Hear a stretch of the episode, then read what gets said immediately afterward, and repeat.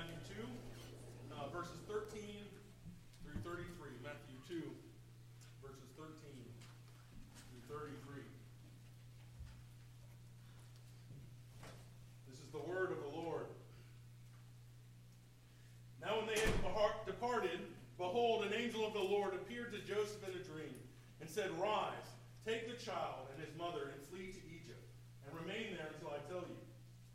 For Herod is about to search for the child destroy him. And he rose and took the child and his mother by night and departed to Egypt, and remained there until the death of Herod. This was to fulfill what the Lord had spoken by the prophet. Out of Egypt I called my son.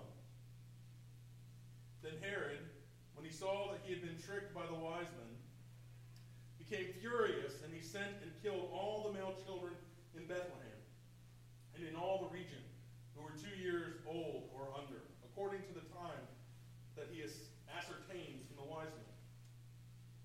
Then was fulfilled what was spoken by the prophet Jeremiah. A voice heard in Ramah, weeping and loud lamentations. Rachel weeping for her children. She refused to be comforted because they are no more. But when Herod died, behold, an angel of the Lord appeared in a dream to Joseph in Egypt, saying, Rise, take the child and his mother, and go to the land of Israel, for those who sought this child's life are dead. And he rose and took the child and his mother and went off to the land of Israel. But when he heard of Archelaus, who was reigning over Judea in his place of his father Herod, he was afraid to go there. And being warned in a dream, he withdrew to the district of Galilee.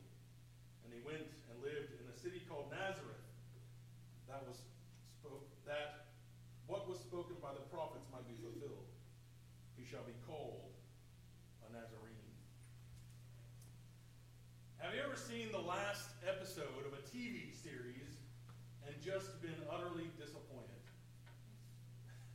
I, uh, I never watched this show, but a lot of people were into that show Lost. And I remember when the last episode came out, everybody was disappointed. There were all these answers that were le- or questions that were left unanswered. And in some ways, this is a small glimpse of what it means to be a prophet. Can you imagine that you were given the very words of God, but you didn't always understand what it was pointing to. We get a glimpse of this in Daniel. Daniel is being told this dream. And at one point he says, You have to tell me what this means because my soul is despondent. And in that instance, an angel came and he explained to Daniel what was going on. But more often than not, this was not the case. Here in Matthew, the end of chapter 2, we have the last accounts of the birth and the life, the young life of Jesus. As we get into chapter 3, it'll go right to his baptism. Jesus goes from being a kid to being an adult. And he's focused here on three events. And at the end of each of these events,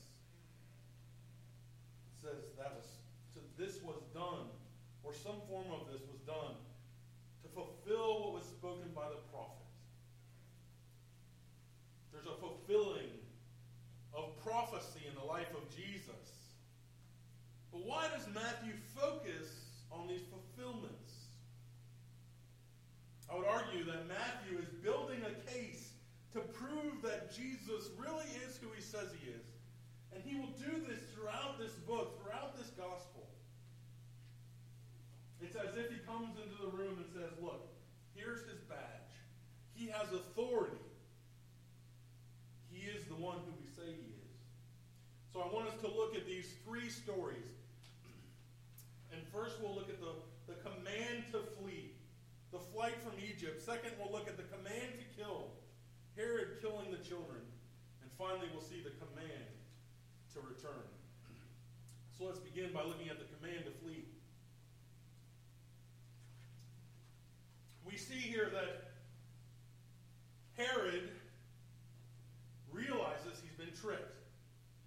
know from last week, from what we saw of Herod, that he is full of ma- malice.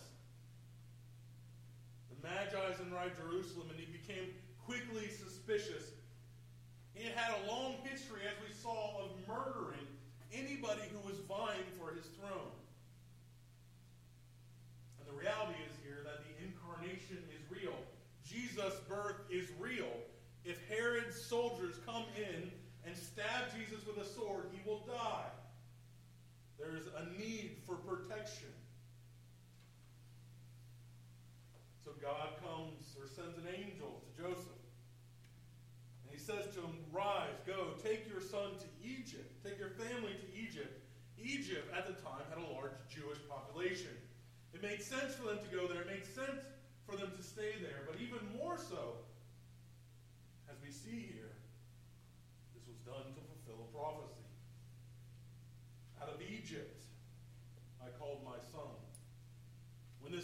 Prophecy was given, it was speaking of Israel. But now we see through Matthew that the greater picture, the actual answer to the prophecy, is Jesus. Jesus is the climax of all of biblical history. All God, to del- God did to deliver his people was brought about by his Son. And so, throughout Jesus' early life and even on into his life, we see God's protection of his son.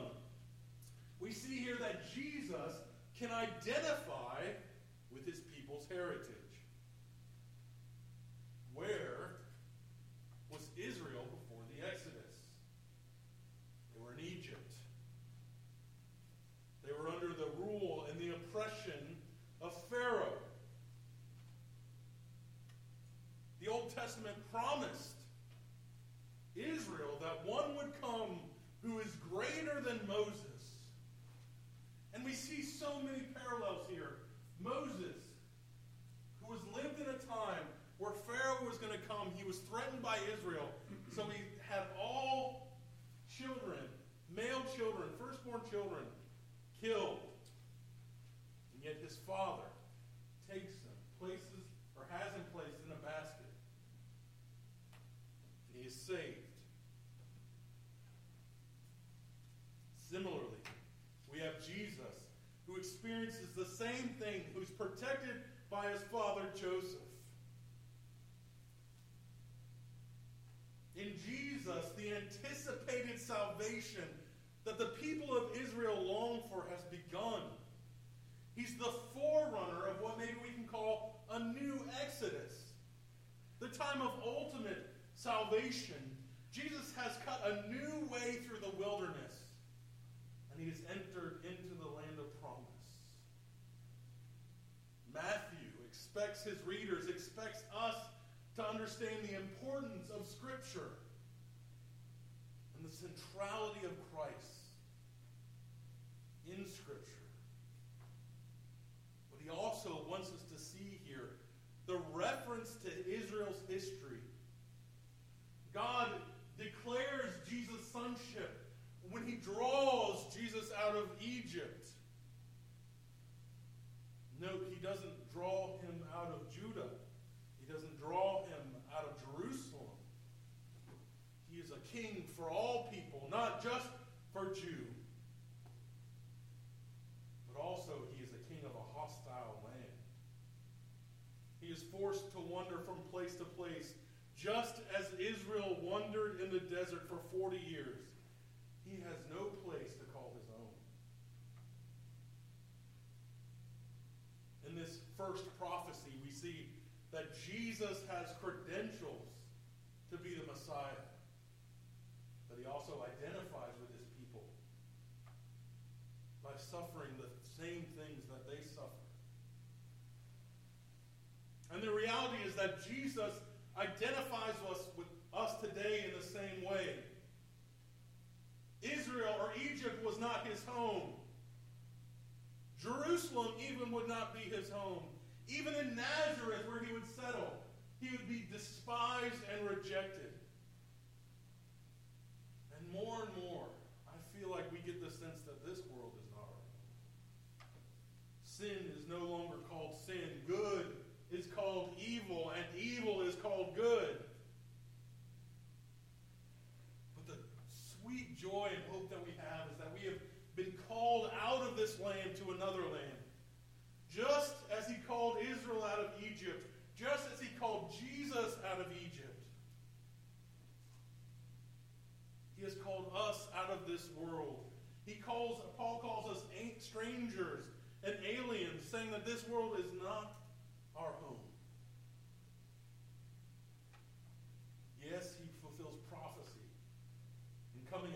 Egypt, but even more so, he gives us hope. He, Jesus, was what Israel was meant to be. Israel was called out under Moses.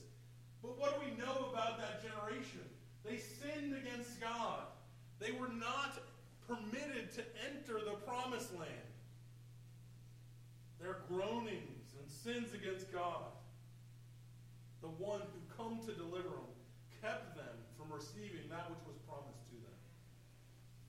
And yet we have Jesus, who was called out of Egypt as well. However, he did not groan. He did not sin against God. He obeyed perfectly all that was given to him. Even the law which was given to Israel, he obeyed perfectly. Jesus becomes not only the fulfillment of prophecy, he becomes the fulfillment of all that Israel was meant to be. He obeyed perfectly what God required of us. And this is what we have salvation through, through his obedience that he did not fail as Egypt failed, that he could go to the cross sinless.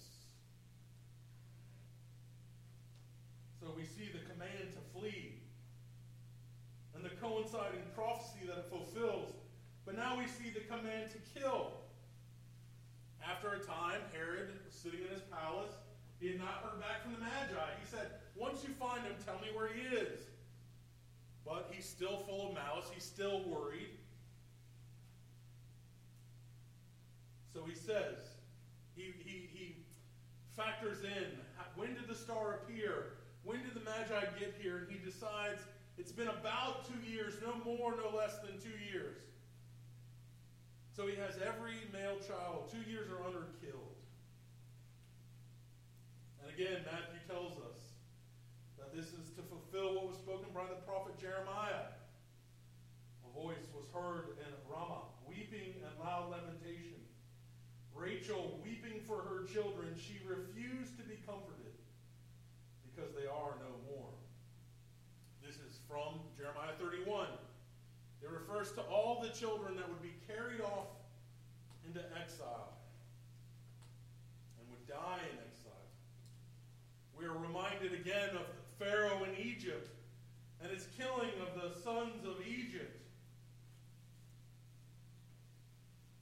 And yet, the interesting thing is, if we were to continue on in Jeremiah 31, and Matthew certainly would have known this, and we got down to Jeremiah 31, we would see this. This is chapter 31, verse 31. Behold, the days are coming, declares the Lord, when I will make a new covenant with the house of Israel and the house of Judah not like the covenant that I made with their fathers on the day when I took them by the hand to bring them out of the land of Egypt. My covenant that they broke, though I was their husband, declares the Lord. But this is the covenant that I will make with the house of Israel. After those days, declares the Lord, I will put my law within them, and I will write it on their hearts and I will be their God, and they shall be my people. And no longer shall each one teach his neighbor and each his brother, saying, Know the Lord, for they shall all know me, from the least of them to the greatest, declares the Lord. For I will forgive their iniquity, and I will remember their sin no more. Even as Matthew points to Jeremiah, and he speaks of this lamentation and this woe. He also goes on to speak of a day that's coming, that he'll make a new covenant with his people. And he references very specifically Egypt. He says, I made a covenant with them when I took them out of Egypt. And what did they do? They broke it. They sinned against me. And yet I'm going to send one. I'm going to send one. And I will make a new covenant I will remember their sins no more. And what do we know about the Old Testament sacrificial system? That it wasn't enough. We could sacrifice daily, weekly, monthly, and yet we still had to sacrifice Sins were remembered on and on. And yet in Christ, the perfect sacrificial lamb, he remembers our sins no more. We see Jesus here again, living through what Israel lived for. Lived through, excuse me. In Jesus, we see a recreation of these same events. He suffers as his people suffer. Yet he suffers without sin. He is the promised new covenant with his people. And the reality is that today is no different than in Jesus' day or in the day of the Pharaoh in Egypt and Israel. There are many in this world that would seek to destroy and hurt us. And there are certainly times where they will succeed. We know there is suffering in this life. There is no guarantee that the wicked will not succeed. But the reality and the hope that we have is that when they succeed, they only succeed for a time. God preserves his people. He preserved Christ so that he could die for us on the cross. He preserves us through Christ that we may have eternal life. Satan buffet. He can wail against us, but he will not. He will not prevail. Amen. This fact should bring us great hope that when we endure sufferings, we know that God is in control. We know that the victory is not in question, the victory is won. Christ is already ours. Even when Herod comes to kill, even when the world seeks to destroy us, Christ is already ours. So now, as we see the command to kill, we finally see the command to return. Some years later, we don't know exactly how many, Herod would die. And it was safe for Jesus to return to Israel. Again, the angel comes to Joseph, and Joseph obeys the divine instruction and returns to Judea. And when he gets there, he sees that Archelaus was ruling in his father's place. Archelaus was an incompetent and cruel leader. Joseph is worried. He's rightly worried. And so again, an angel comes to him and commands him to go to Nazareth in Galilee. And again, we see that this is to fulfill prophecy. Jesus would face much persecution in his adult years. But when he gets to Nazareth, he has this tiny, short time of seeming peace. However, we have to ask the question why Nazareth? Why this small agricultural city that seems to have no worldly significance? And we maybe we'll go to the prophecy and say, well, what does the prophecy say? And we see that it might be, be fulfilled with the prophet said that he may be called a Nazarene. Problem we have here is that there's no direct quote in Scripture that says he will be called a Nazarene. So then what's going on here? This has been interpreted in several different ways. Some say that this means that he will be a Nazarite. A Nazarite was what uh, Samson was. That he would live a ascetic life, a poor life. That he would be set apart, that he would be holy. And certainly Nazareth was of no consequence. We know that he was despised and rejected there. He was a no name prophet from a no name town. Others argue that this is taken from the word Nezer, from Isaiah 11. That means branch. It was a messianic title. I think that Matthew can maybe mean several things by this, but the idea here is not that it fulfills a certain prophecy spoken by a certain prophet, but that he fulfills prophecy as a theme. Jesus was not to come as the king they thought he should would come as the Messiah. He would come lowly. He would come perfectly as we needed, but he would not come in regal pomp and circumstance. This is what Scripture tells us. We could go throughout the Old Testament and see that he will come lowly, lying in a manger.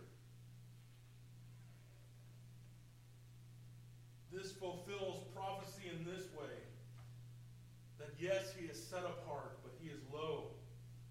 He is not significant to the world. So we have seen this story, but how are we to understand it? Yes, we see it as prophecy. Jesus certainly fulfills all that the Old Testament talks about him. He is the promised one. We also see typology here. He is a type of what Israel should have been. He experiences the same things they do, but he experiences it perfectly. But I think we can turn to Revelations 12 and see a different perspective of what is going on here. I want to read for you Revelations 12, the first 13 verses, and I will try to get through this quickly as I know we're coming to the end of the hour. But I think we can see something, this reveals something what is going on here. Revelations 12, 1 to 13. And a great sign appeared in heaven a woman clothed with the sun, with the moon under her feet, and on her head a crown of 12 stars. She was pregnant and was crying out in birth pains and the agony of giving birth. And another sign appeared in heaven Behold, a great red dragon with seven heads and ten horns, and on his head seven diadems. Tail swept down a third of the stars of heaven and cast them to the earth. And the dragon stood before the woman who was about to give birth, so that when she bore her child, he might devour it. She gave birth to a male child, one who is to rule all the nations with a rod of iron. But her child was caught up to God and his throne, and the woman fled into, into the wilderness where she has a place prepared by God in which she is to be nourished for 1,260 days. Now war rose in heaven, Michael and his angels fighting against the dragon. And the dragon and his angels fought back, but he was defeated, and there was no longer any place for them in heaven.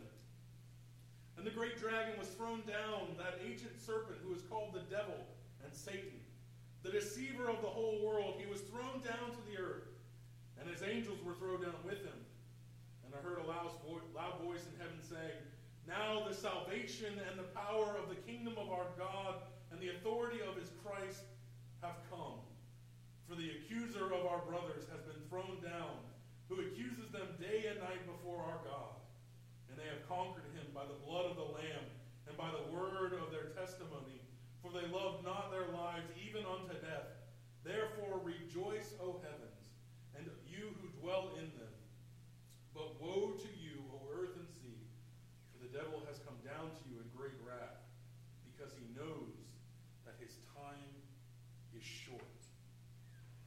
There are many things that we could not even begin to get into in this passage, but I want us to see very quickly a few things. First, we have the dragon. This is Satan. Second, we have the child, who is Jesus. He calls him the one who will rule with an iron scepter. And if the child is Jesus, then we have the woman who is Mary. And we see here at the birth of the child, Satan is working to kill him. He would work against him his whole life, but at his birth, we know he worked against him through the person of Herod.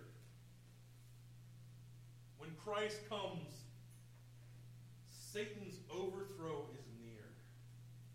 We see this dragon wearing crowns. He styles himself a king but the reality is that the real king has come. Satan would eventually succeed in his plot to kill Jesus, but only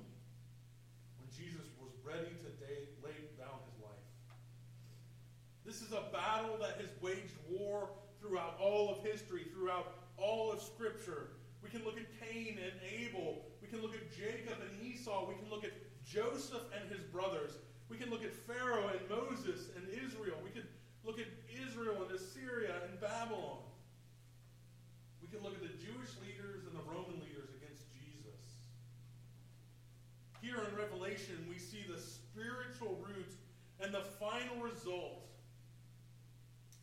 of all of Scripture. the child. He accuses God's people day and night. He tries to tear down the church. However, the Father preserves Jesus, even as he preserved him from Herod. He preserves his church. Again and again, the dragon is foiled. So, quickly, how do we see this in our lives? Satan is indeed working against us. This is why we're told to, to equip ourselves with the full armor of God that we may not fall victim to his devil, to his schemes. This is not a new battle, it's a battle that has gone on and on through history.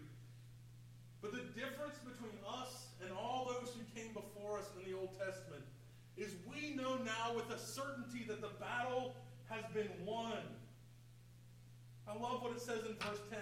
Now the salvation and the power of the kingdom of God and the authority of his Christ have come, for the accuser of our brothers has been thrown down. And they, con- and they have conquered him by the blood of the Lamb and by the word of their testimony. Satan has been conquered by the blood of the Lamb. Yes, he may work against us, but his victory, but his defeat is sure. Victory has been won in Christ. And I close with this. Do you know this victory? Have you surrendered yourself to the King of the universe? Have you put your burdens at the foot of the cross? If you have done this, then rejoice in him. Know that Satan has been conquered by the blood of the Lamb, that no, no principalities or forces in this world can ever prevail against you. Do we have the hope and the certainty of the truth that is in us? Do we live it out daily?